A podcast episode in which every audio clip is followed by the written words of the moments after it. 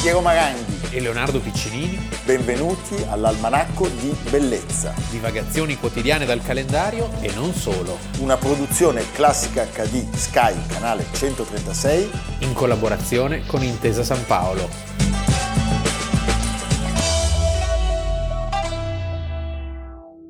Almanacco di Bellezza, 24 settembre, Piero Maranghi. Leonardo Piccinini, Non stiamo più nella pelle, la No. gioia, la gioia dei nostri ma telespettatori. poi anche l'utilità. L'utilità, guardate. L'utilità per quando non ci saremo più noi a condurre, la- però rimarranno le sì, immagini. ma faremo anche l'asta tosta Sì. in cui vendiamo tutto. le effigi. Cioè, Bruno Tosi, che è un, un artista stupendo di cui abbiamo parlato più volte. È un uomo meraviglioso. Ed è un uomo di- meraviglioso con la sua fidanzata Brigitte. Esatto. Ci ha mandato due ritratti, che sono due opere sue. Eh, È una Tu cosa... hai una- molti ritratti nella tecnica... tua collezione. No, no, alcuni. Tecnica mista, capite? Sì. Un uomo che è stato premiato anche alla Biennale di Venezia. Infatti subito ho No. già, ho già- ho già cercato, sono già andato, Bruno caro, abbiamo già cercato di venderli, no non è vero, li teniamo qua con noi. E poi, e poi un altro regalo, un altro regalo stupendo, Mario De Palma, è un un, lavoro nostro enciclopedico. telespettatore di Genova che ha organizzato, ha creato da solo, perché 96 anni. 96 anni, specifichiamo. non c'era l'indice del libro dell'almanacco Sì. e ce l'ha mandato. L'indice in ordine alfabetico dei personaggi, degli eventi e degli argomenti. Allora, noi per Con questo quest'indice il libro vale di più Vale e di credo più. che costerà anche un po' di Sì, più. ma noi per non farvi pagare la nuova edizione che sarà carissima, Abbiamo una vendita No, facciamo un'azione Sì. mh, per una volta senza chiedere ulteriori denari.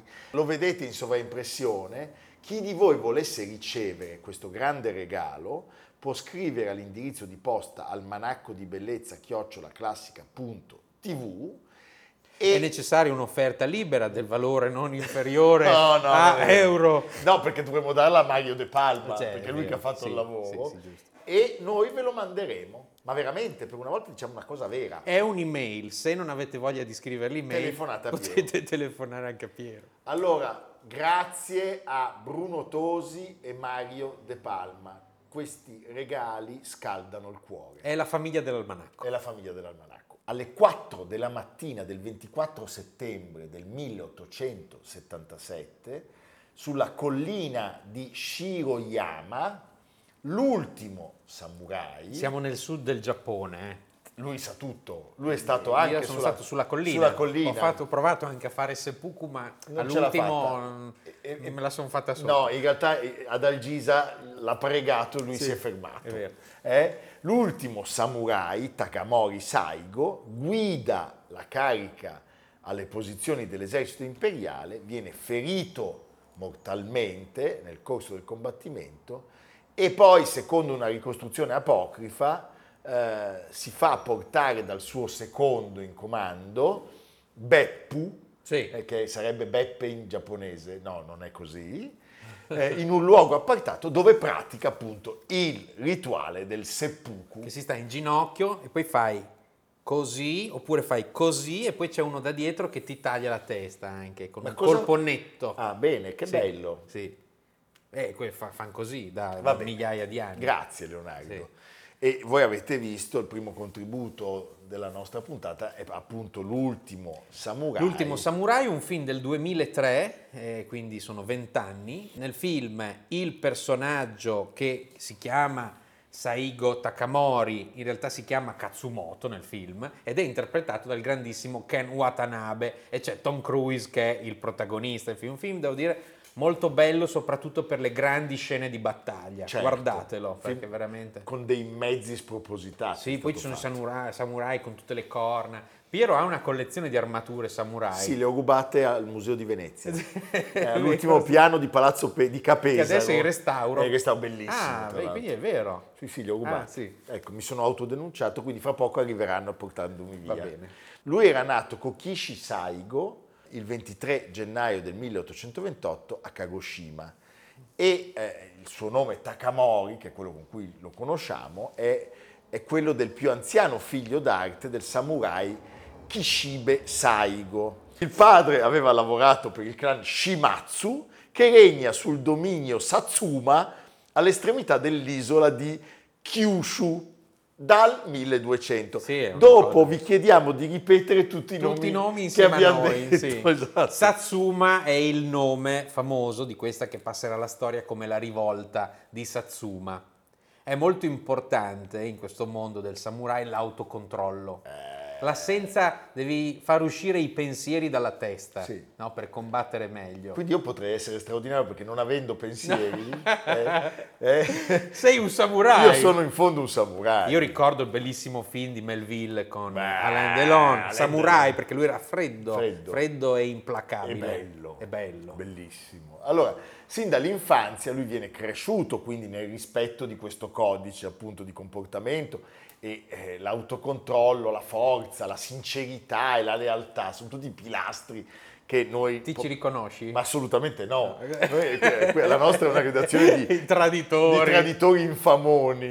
La sua caratteristica più evidente però è una caratteristica fisica perché era la prestanza. La grosse. La- eh, la, la massa Sì. era grosso, Eh, loro erano abituati a dei tipi un po' piccolini. Eh, certo. Questo era grande come una montagna, eh, aveva una struttura corporea che era praticamente paragonabile a quella dei lottatori di sumo. Sì, era alto, insomma, una certa imponenza. Anche largo. L'altro giorno abbiamo raccontato la storia di Traiano, Di Traiano. che già dalla sua altezza, insomma, faceva capire che Questo era alto e largo. è largo. Allora, la sua vita poteva... Era il Gulliver del Giappone. Sì.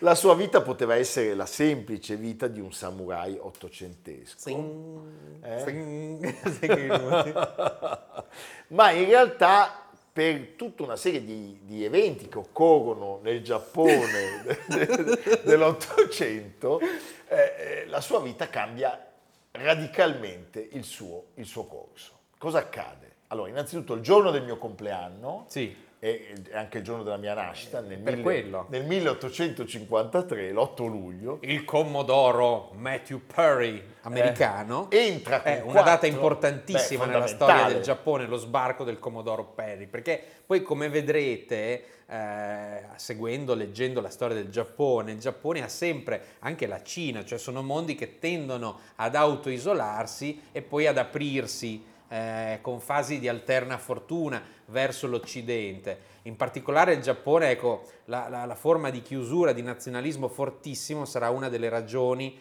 della, della sua politica espansionistica nella seconda guerra mondiale, cioè una fortissima fede nelle tradizioni. Tant'è che oh, metà dei generali che, che vengono Certo. sconfitti fanno il Fa- seppuku, fanno il seppuku. potevano morire normalmente, Sì. invece si rifanno a quell'antica tradizione. Oppure potevano fare come Graziani, e cioè Oppure potevano diventare riciclarsi. presidenti del movimento sociale italiano. Esatto, eh? sì. Mamma mia, boccaccia mia. O peggio come Nobile, Certo, che sì, poi è sì, diventato deputato comunista. Vabbè, questa è un'altra storia. Allora, dopo aver consegnato le sue credenziali, questo Perry pa- salpa per la Cina e promette di tornare l'anno successivo per ricevere la risposta a quale domanda. Perry va lì e dice basta, questo isolazionismo al nostro mondo deve essere in qualche modo scardinato.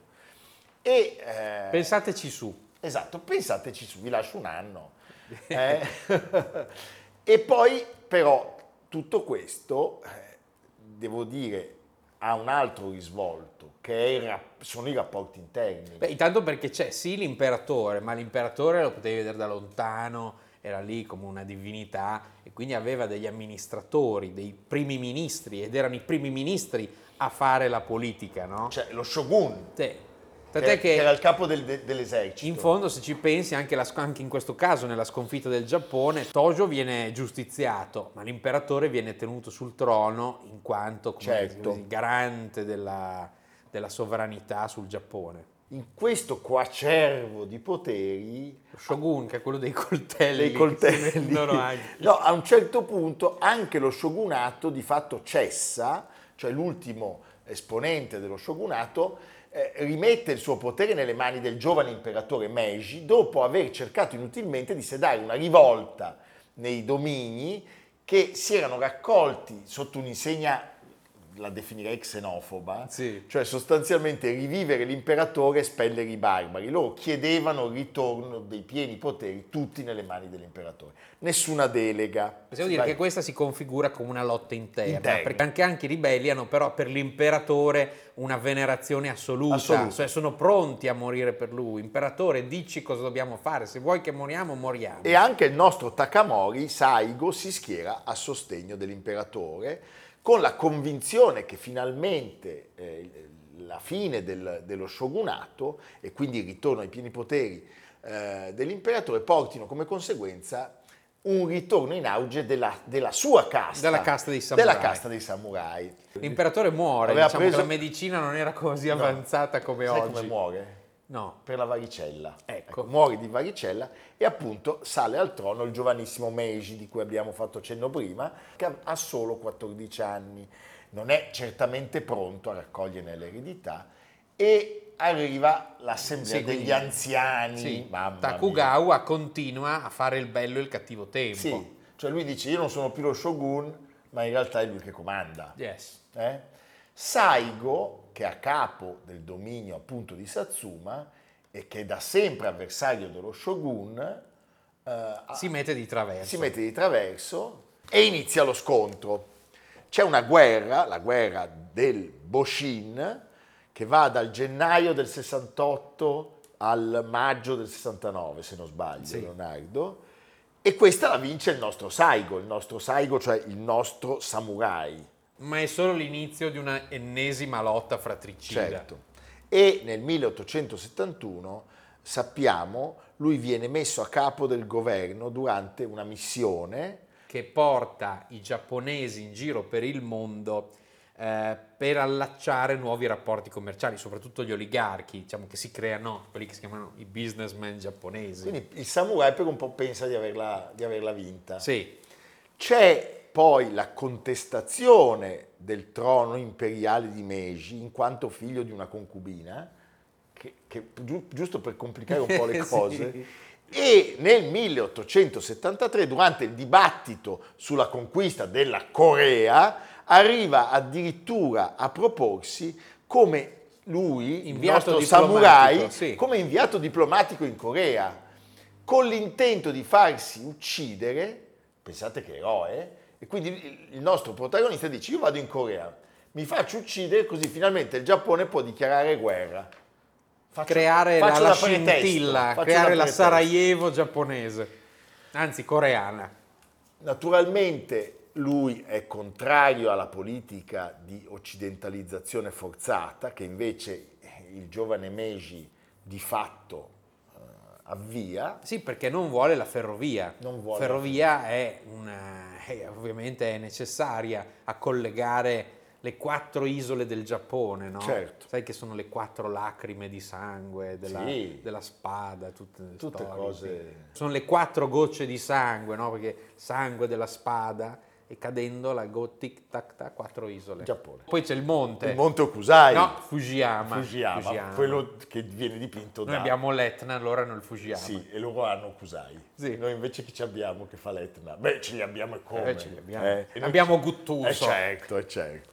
Senti, allora lui si ritira nella sua città natale e forma un'accademia militare dove cosa fa? Addestra i veri samurai. Ben presto diventa il luogo di riferimento della rivolta anti-imperiale e pensate si arriva a 40.000 sostenitori. La lotta tra i coscritti dell'esercito imperiale, che sono 300.000, e eh, i 40.000 samurai guidati da Saigo non dura a lungo perché eh, il gruppo di samurai che si trova corto di artiglieria, di Sì, viveri, poi arrivano anche delle sorte di premitragliatrici, cioè Esatto. si inseriva una cosa sopra e poi giravi e come Il il- samurai l'organetto cercava- c'era uno che spinge, è come il frullatore, no? che spingi la frutta dentro e poi c'è sotto uno che, tri- che- che- che spinge l'organetto e partivano i colpi eh, de- di questa premitragliatrice, perché Sì. le mitragliatrici poi sarebbero arrivate solo con la prima guerra mondiale. e pensate da 40.000 ne rimangono in piedi 500, 500 che raggiungono la città di Kagoshima e eh, prendono possesso appunto della collina da cui siamo partiti, la collina di Shiroyama, ma eh, il loro destino è segnato. Pochi samurai sopravvissuti dopo la morte del nostro Saigo. Una grande carica a cavallo, Con la- tanto il l'arma samurai, il bianca. samurai non ha paura di No, morire no. e quindi muore. E muoiono tutti. I samurai più famosi chi sono? Sono i sette samurai. Esatto. Eh, E con questo Akira, Kurosawa. chapeau.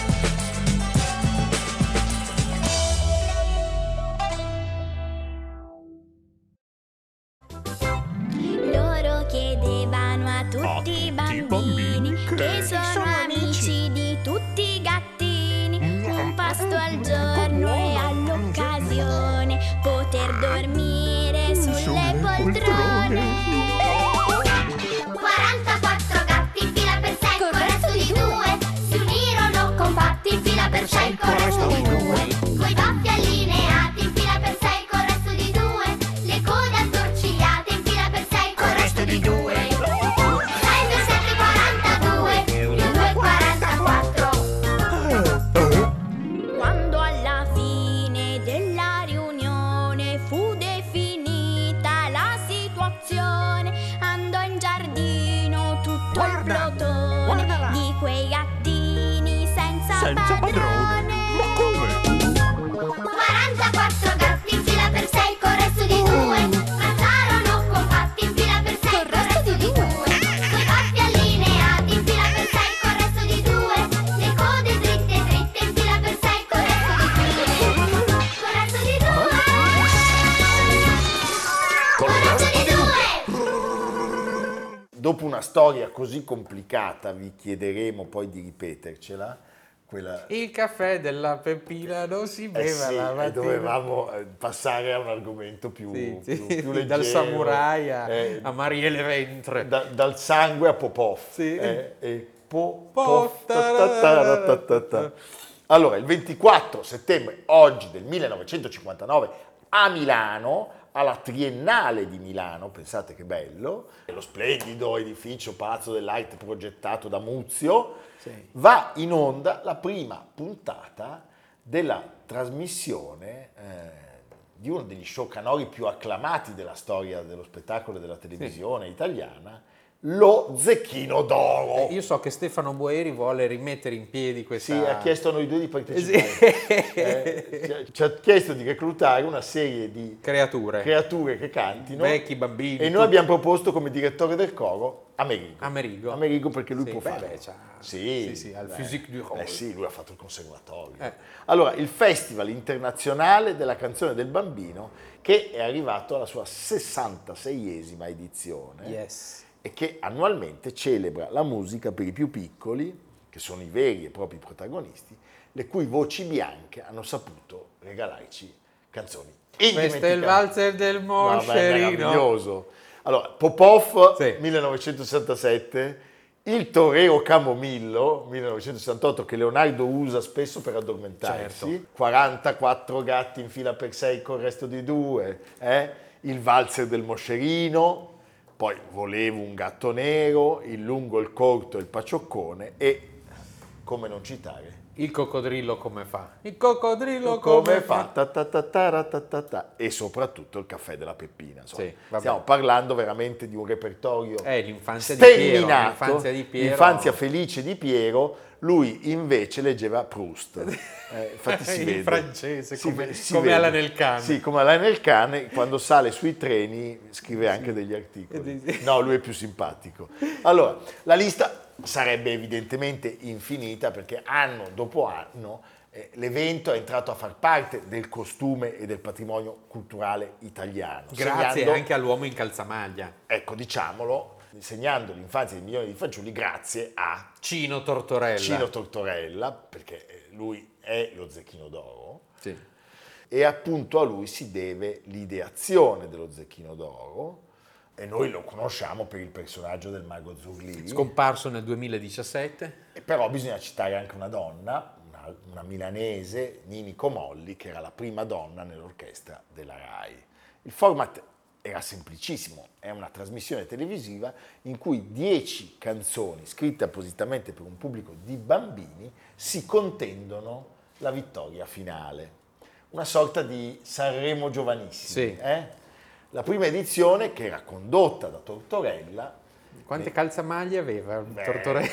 Aveva, aveva una collezione di calzamaglie. Noi approfittiamo per salutare il, il simpaticissimo e preziosissimo figlio Davide, Certo. Davide Tortorella. Lui eh, cosa fa? Alterna i brani in gara a recitativi tratti dalla favola di Pinocchio e fa anche chiaramente la scena dell'albero degli zecchini d'oro, e da cui il nome della rassegna. Abbiamo qui questa bambina che in questi giorni che è stata qui all'Antoniano ha imparato a dire la R. Prima diceva, quando è arrivata diceva il valzer del moscellino. Adesso sentite come dice, fai un po' sentire. Il Vasar del Mocerrino. Adesso. Adesso. Adesso non le manca che imparare la S, la T, la, la P, la Q e qualche altra cosa e poi Ulala, ulala, Pues ulala, la. Quel Sevase che fa la la la. Ulala, ulala, Pues ulala, la. Quel Sevase del Mocerrino. A un certo punto nel 61, a causa di alcuni Cambia. contratti, sì, alcuni contratti scaduti, Si va a la- Bologna. La Triennale non è più il luogo e si va a Bologna. L'Antoniano, l'Antoniano, L'Antoniano. l'Antoniano fondato nel 53, questo centro di cultura trasversale, diciamo, eh, fondato dai frati del convento di Sant'Antonio a Bologna, e frati minori. Quindi i francescani. Sì. Hai capito? eh? E da allora lo zecchino è inscindibilmente legato all'Antoniano e che tuttora produce eh, eh, la gara canora. Tu avevi mh, fatto domanda una volta per Sì. partecipare, no? Poi Non- com'è andata? Non mi hanno voluto. No. No, perché già a tre anni non avevo più la voce bianca. E, e la barba avevi già. Esatto. Avevo la barba e non- avevo la voce di Gastone Moschino. Ho capito, Ho detto, non la no. vogliamo. eh. Qui Tortorella chi incontra Leonardo. Mariele, ventre, mitica. Beh, che è quella che, che dirige eh, e che insegna appunto le Ma canzoni. tostissima, eh. Mamma mia. Dopo pochi anni la popolarità dello zecchino è altissima. Cioè, Nel 62 arrivano ben 216 proposte per la selezione e sono lo stesso numero di brani che arriva- Arrivano al festival. al Festival di Sanremo. pazzesco. Nel 63 si decide di creare un coro per accompagnare tutte le canzoni in gara e nasce il piccolo coro del Antoniano. Eh. Antoniano, che è sempre coordinato e diretto da Mariele. Ma cosa mi dici mai, Eh, eh, avete visto, lui sa anche fare Topo Gigio, la cosa ha dato molto fastidio Sì. a, a- a- Ha sentito Topo. ad Algisa, quando sente Topo va- si nervosisce.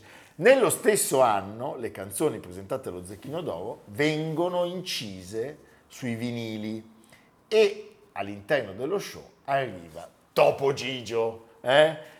il pupazzo antropomorfo creato da Maria Perego diventa un ospite fisso della trasmissione con la voce iconica di Peppino Mazzullo. ma che meraviglia, ma che meraviglia, lui leggeva Proust, io, io sono una persona come voi perché ho visto lo zecchino d'oro. Gigio, vuoi Oh, cantare? yes, yes. No, dai. Um, Oh. Allora. One minute, please.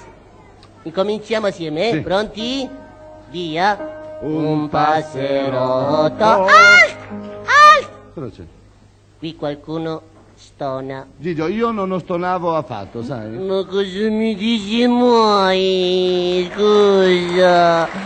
Allora, allora, sono io che stono. Eh, non lo so, fai tutto tu, io Da non capo, da stonavo. capo, da eh, capo, da riproviamo, capo. dai. Maestro Busoli, Via, da eh. capo, eh. Batto uno. Via. Un.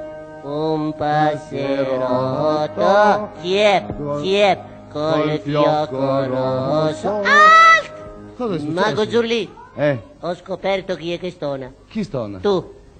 Senti, Gigio, ho capito, sei tu che vuoi cantare da solo. Ma no, ma io scherzavo. Pensate, nel 65 ci si sposta, cioè dal cinema del teatro dell'Antoniano si passa a un vero e proprio studio televisivo dove ancora oggi si svolge la rassegna. Ed è una continua crescita perché arriva in Eurovisione, nel 69 raggiunge il record di ascolti di 150 milioni Perché? Sono nato io. Ah, eh. Non è l'uomo sulla luna. Ah, pensavo il record. No, no, non è l'uomo sulla luna. Eh. Cioè, pensate che quell'anno Sì, l'audience... testa a testa. L- L'unica trasmissione che ha superato come ascolti è stata l'allunaggio. Io pensavo alla mia nascita, ma invece non è andato questa notizia al telegiornale. Ma- Ah, però ho avuto un certo riscontro.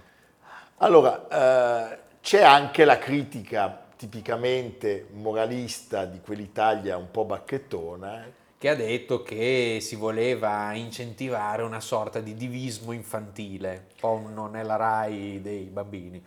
e l'Antoniano e i frati minori accolgono questa critica e cercano di superare definitivamente il- il protagonismo dei giovani interpreti per favorire invece l'idea di un gioco spettacolo che sia più corale. Sì, Quindi diciamo solo una sfida tra canzoni. vincono tutti i bambini, è un po' democristiano. Eh beh, questo, siamo vabbè. nell'Italia piena, più democristiana dello zecchino d'oro. e a vincere sono più gli autori e i compositori dei brani che i bambini. I bambini devono vincere tutti. C'è il colore, perché dopo che la Malfa aveva smesso di combattere a favore del bianco e nero, È vero. eh, nel 76 arriva la prima edizione a colori e poi eh, la rassegna diventa internazionale, quindi arrivano anche le canzoni di autori stranieri, anche se i testi sono sempre nella nostra lingua.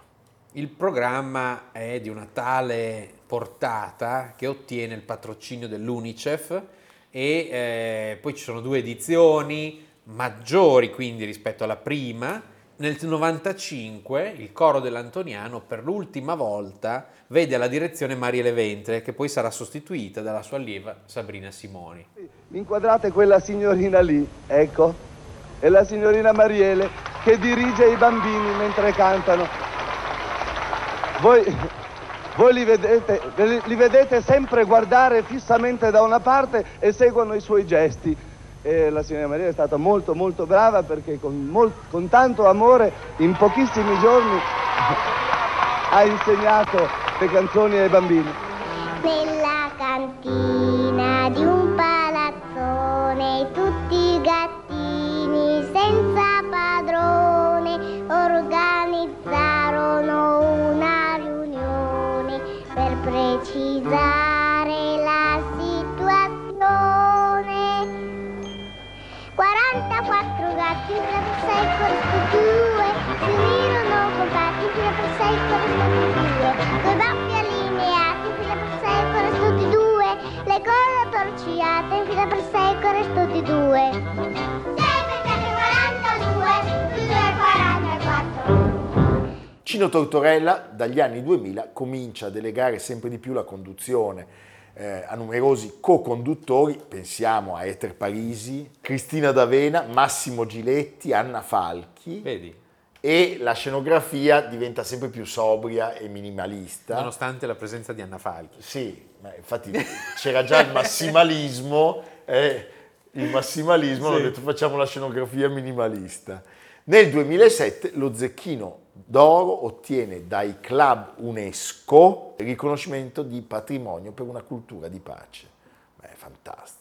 L'anno successivo sarà invece l'ultimo per Tortorella che viene allontanato, purtroppo c'è un contenzioso con l'Antoniano e poi successivamente tornerà a parlare dello zecchino d'oro con toni un po' così di, di rimpianto per i tempi di una volta. e per i tempi zecchino- di Mariele, Sì, esatto. lui parlava dello Zecchino di latta. Sì, sempre insomma, la Lega si... si... Diceva, "Quan- avete mandato via me è diventato di latta, avete mandato via Topo Gigio di stagno, cioè la Sì. Lega si No, impone- l'unica sarebbe affidarlo al Manacco e noi potremmo fare un Noi ottimo siccome lavoro. possiamo rilanciarlo. Sì. Pensate che bella la scenografia di Amerigo e il procione in mezzo ai bambini. Eh? E Piero che, che Io- applaude. no, io voglio dirigere. Ah. Adesso la direzione artistica è affidata a Carlo Conti e eh, speriamo che eh, ci possa essere Tra una lampada e tra l'altra. una lampada e l'altra ci possa essere come dire, un rilancio pieno. Io pretendo di congedarmi eh, da voi, lui non l'ha mai sentita, Sì. con eh, il cosacco Popov. Che, eh, Io guardavo i film del realismo sovietico allora. lui, lui in quegli anni guarda, esatto, guardava i film doppi- trattore, la doppiati cosa. in bulgaro. Sì, sì, sì. E L'attacco ai culacchi. Sì, fantastico, va bene. eh, Popov.